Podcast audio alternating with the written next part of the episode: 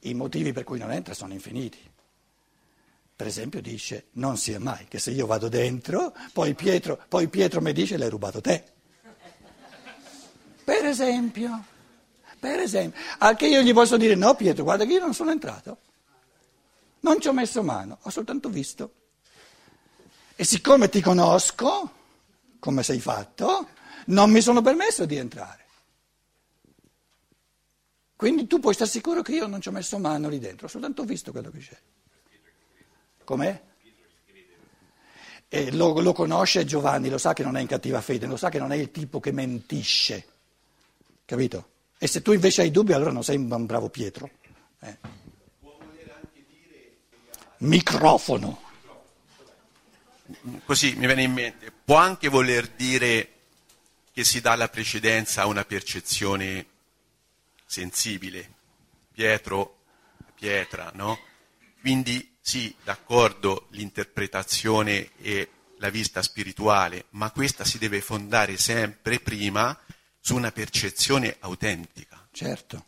certo. Quindi non campata per l'aria, certo. come un fatto così di immaginazione individuale. Ma, ma fondata su questi due occhi, così come la natura ce li ha dati. Esatto. Certo che ne fa parte, lo, lo vedi esprimendo questo pensieri, pensiero, mentre lo esprimi lo vedi tu stesso che è convincente in assoluto. Nel Quindi senso oggettivo che, proprio. Sì, ma è convincente in assoluto, nel senso che Giovanni non, non ha il diritto di togliere a Pietro il diritto che Pietro ha alla percezione del fatto.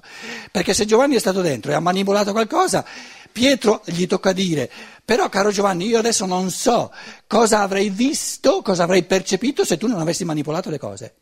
E allora Giovanni dice, caro Pietro, io la, quello che c'è da percepire te l'ho lasciato illeso,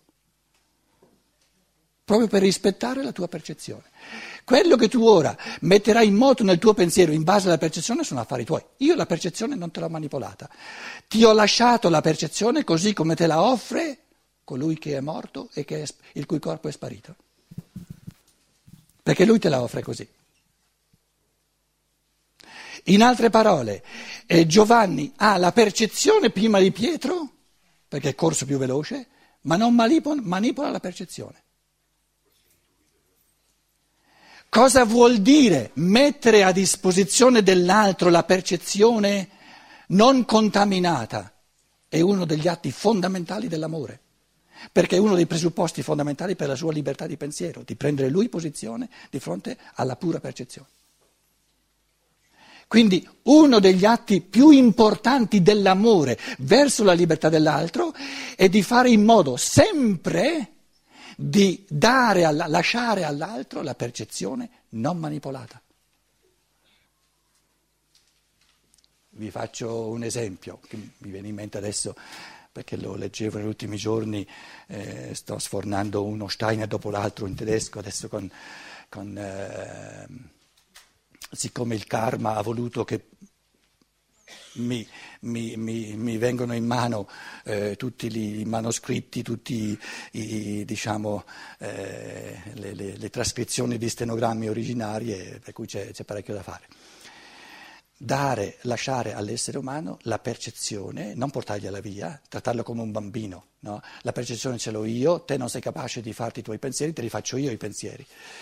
Eh, il, l'esempio che vi volevo dare è a quei tempi, parliamo del 1917-18, dove la Sacra Congregazione a Roma per la prima volta ufficialmente ha preso posizione nei confronti di Steiner, l'ha messo in una salsa comune con la teosofia, eccetera eh, in una rivista eh, eh, cattolica, insomma, Maria Lach si chiamava allora, vicinissima, sarebbe come la civiltà cattolica in Italia, vicinissima eh, di stampo gesuitico, c'era scritto che la congregazione romana aveva decretato per tutti i cattolici che era proibito leggere Steiner, messo all'indice.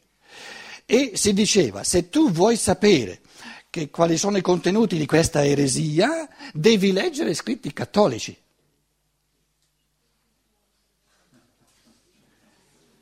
Sì, come, sì, come si è fatto in tante cose, no? Perché per questo Stein è un eretico e pericoloso.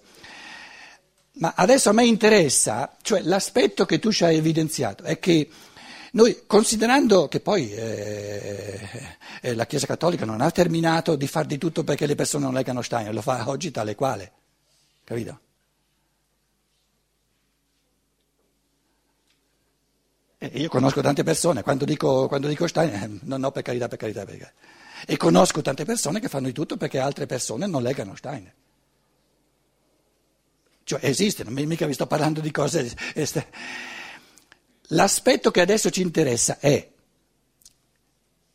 perché, co- cosa c'è di, di, di non giusto, di disumano in questo fatto di far qualcosa, di impedire a qualcuno di leggere lui Steiner. Gli si toglie la percezione.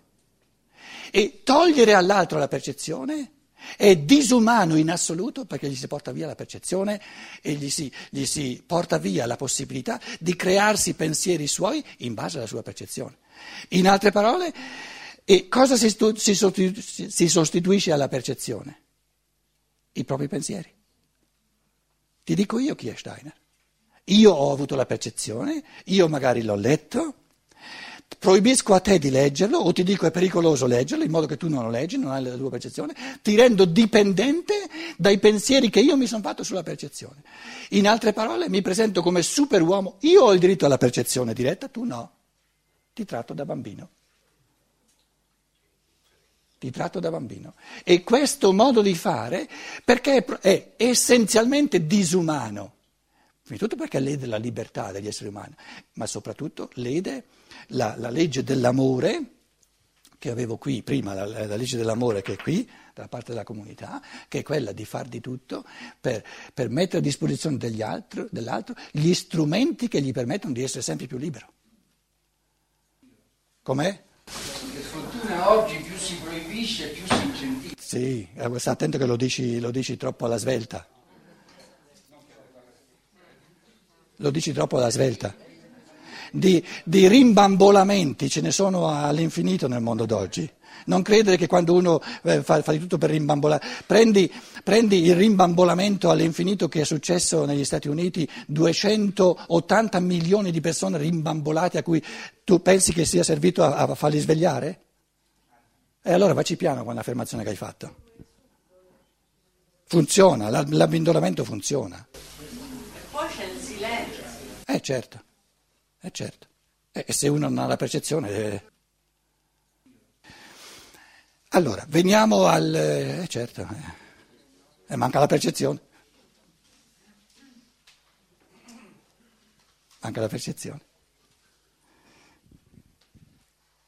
Se Mondadori stampa un libro e la, le edizioni Archiati stampano un libro, che differenza c'è?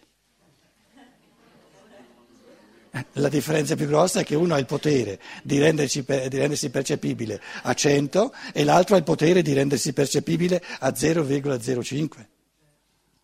Quella è la differenza. E lì vedete che, eh, la, la, se volete, la responsabilità, nella misura in cui a voi interessa rendere percepibili eh, libri come questo, io non è che vi sto dicendo che dovete farlo, eh, ma nella misura in cui vi interessa dare la percezione di queste cose a, a più esseri umani possibile, io vi sto dicendo o lo facciamo noi o non lo fa Berlusconi, non lo fa la, la Mondadori. Questo sto dicendo. Com'è?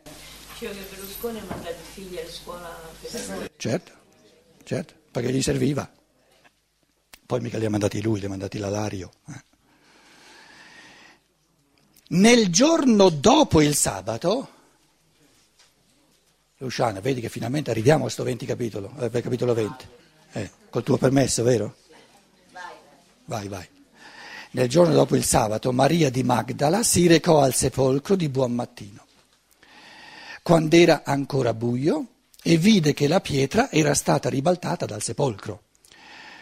Eh, immagini bellissime, siamo nella soglia tra la tenebra e la luce anche una soglia bellissima.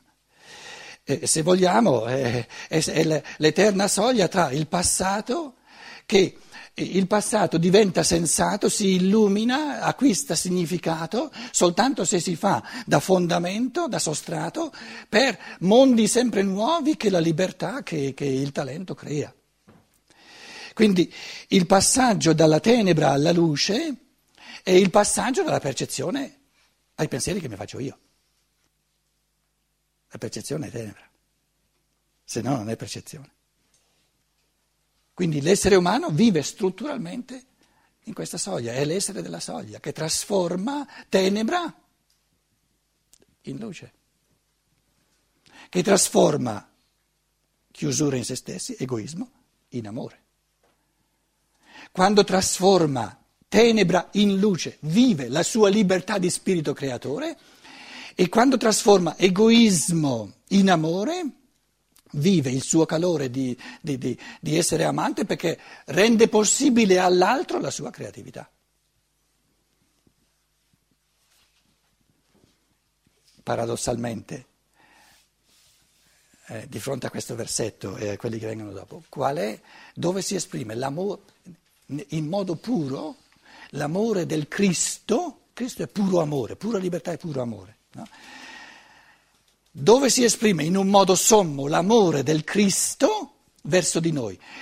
In altre parole, con che cosa favorisce il Cristo nel suo amore al massimo la nostra libertà?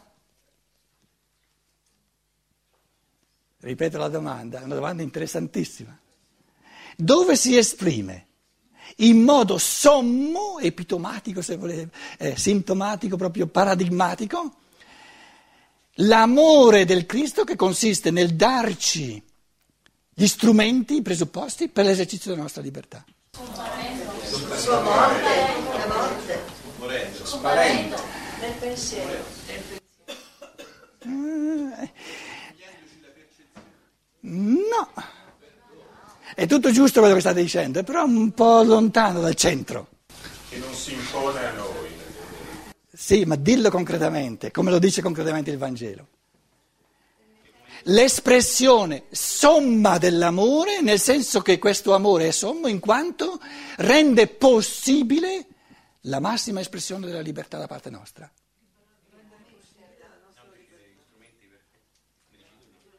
Sì, ma siete tutti sulle stratosfere.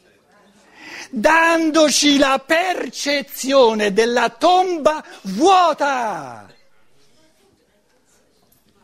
Questa è l'espressione somma dell'amore, perché lì l'essere umano è proprio, eh, eh come dire, come dire eh, eh, è sfidato al massimo a tirar fuori il massimo dal suo pensiero. Non soltanto non c'è nulla, ma è la sfida massima a, a, a chiedersi cosa è successo qui. Tomba vuota il mondo materiale è fatto per svuotarmi, affinché io mi riempia di luce risorgendo come essere di pensiero. Il mondo materiale è la tomba vuota del Logos che permette allo spirito umano di riempire il mondo di luce, di pensieri. Questo è l'amore nella forma più pura, perché rende possibile l'esercizio della libertà all'infinito. Mi dispiace, ma così è fatto il Vangelo di Giovanni. Anzi, non mi dispiace, mi piace proprio. È una cosa, è una cosa straordinaria. Però vi, dovete, vi rendete conto che non sto, non sto mica barando, vi sto dicendo quello che dice qui.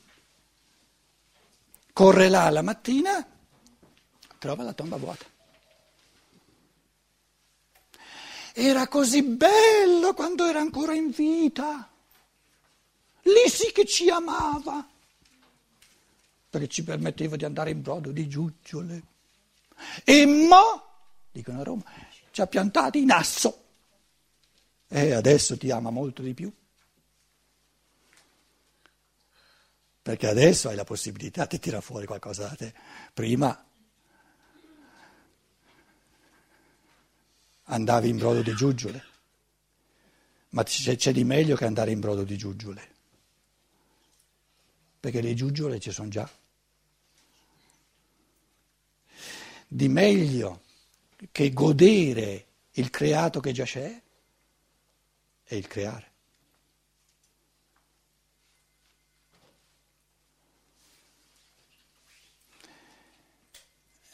perché gli esseri umani affrontano troppo poco questo meglio assoluto?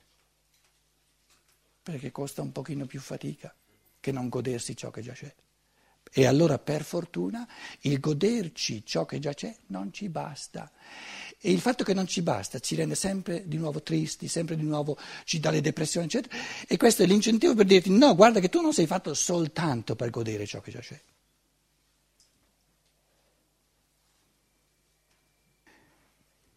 Tutto il resto, eh, naturalmente tutte le altre riflessioni, fatele voi. Già ieri accennavo che in questo versetto eh, potremmo passare tutta la... Mm, i tre giorni, se volete, su questo versetto, c'è il mistero del sabato, del Shabbat, ehm, che a tutt'oggi viene celebrato come eh, grande giorno eh, nel mondo ebraico, e il fatto che questa Maria Maddalena, giudea, abituata a celebrare il sabato, si trova di fronte non più all'elemento saturnio di Dio Padre, ma di fronte all'essere solare, che è il Cristo, che crea il giorno del sole, la domenica, come diciamo ieri sera, dove il sole non riceve luce, dove il sole non riceve calore, ma dove il sole crea luce, crea calore. E non si può pretendere che, che, che, che l'anima umana di botto no? eh, eh, capisca che, si tratta di, di, di trasformare un mondo che finora era l'unico, renderlo ora puro sostrato, puro fondamento per qualcosa che, eh, come dire, è l'essenza dell'umano e che è ancora tutto da costruire. E quindi è chiaro che il Cristo stesso le deve presentare delle immagini a livello immaginativo, a livello di visione, no? si presenta come giardiniere, poi la chiama eh, per nome, quindi deve introdurla, l'anima umana, a poco a poco, nei misteri della libertà, della creatività, del sole che emana eh, luce e calore, il calore sempre con le, le, le, le cose ondulate, perché il calore, l'amore va più, più lento che non la conoscenza il calore è l'elemento della vita, è la, la, la saggezza che si trasforma in vita. Eh, capire le cose si può fare in un lampo, invece attuarle nella vita va più lentamente. Quindi l'amore è sempre stato diciamo, espresso come, come di fatto il calore è ondulatorio, non è, eh, si, si, si, si, trasmette per ondulazione. No? Quindi eh, diciamo la, eh, ehm, come si dice in italiano, dimontranza. Ehm, lo stensorio, grazie, lo stensorio ha sempre avuto la lunetta, che proprio si chiama lunetta, no? che, e poi l'ostia del sole sulla, sulla lunetta, sulla luna, una visione dell'Apocalisse, e poi i raggi, quelli dritti sono i raggi della luce e quelli ondulati sono i raggi dell'amore. Il sole come, come, però come sprigionante da sé libertà e amore libertà della conoscenza e amore nel, nel favorire la libertà dell'altro essere umano. Maria Maddalena, l'anima umana, si trova sempre tra questi due mondi. Fare del passato la base per conquiste sempre nuove. Il sabato, quindi il primo giorno dopo il sabato, il primo giorno dopo il sabato è la domenica, eh? Nel giorno di sabato non poteva lavorare, non poteva andare al sepolcro a fare qualcosa. Appena finito il sabato, e noi sappiamo che dopo viene la domenica, noi siamo abituati a, a festeggiare la domenica. Lei ha festeggiato il sabato e adesso la domenica dove si può cominciare, il primo giorno della settimana, dove si può cominciare a fare qualcosa, vuole andare al sepolcro per, per, per, per finire le, le unzioni del cadavere, eccetera, eccetera, eccetera. Sabato, cosa significa sabato? sabato, Shavat, in, in ebraico, queste belle, belle caratteri ebraici, Shabbat, e significa eh, riposare. Quindi il sabato è il giorno in cui Yahweh, chiamatelo come volete, il creatore, dopo aver sudato per sei giorni a fare tutta la creazione, al sesto giorno ha creato l'uomo, vedi la Bibbia, la Genesi all'inizio, e al settimo giorno si è riposato. Per cui eh, tutta la, la, la, cultura giudaica, ha, imitando Yahweh, imitando Dio, lavora per sei giorni, a partire dalla dom- nostra domenica, che è il primo giorno, sarebbe stato, per loro è il lunedì, lunedì, martedì, mercoledì, giovedì, venerdì, sei giorni lavorano e al sabato a imitazione di Yahweh, e quindi festeggiando Yahweh, eh, il culto nel tempio e nella sinagoga, riposo. E sapete che poi nel corso dei secoli è una casuistica all'infinito di quali cose eh, erano permesse in sabato, proprio, proprio cose eh, pochissime, altrimenti non si poteva fare nulla. In chiave di rapporto tra Dio Padre e Dio Figlio, diciamo il Padre e il Cristo, Qual è il significato del riposo del padre? Quello di far posto al figlio. Perché se il padre non si ritira mai, eh, il figlio non potrà mai, eh, come dire, eh, trovare il suo posto. Com'è? Per l'evoluzione metti un altro al tuo posto. No, no, fai posto all'altro, ma il suo posto è diverso fai posto all'altro. Questo è il riposo, far posto all'altro. Cosa vuol dire far posto all'altro? È l'essenza dell'amore, rendere possibile la sua libertà.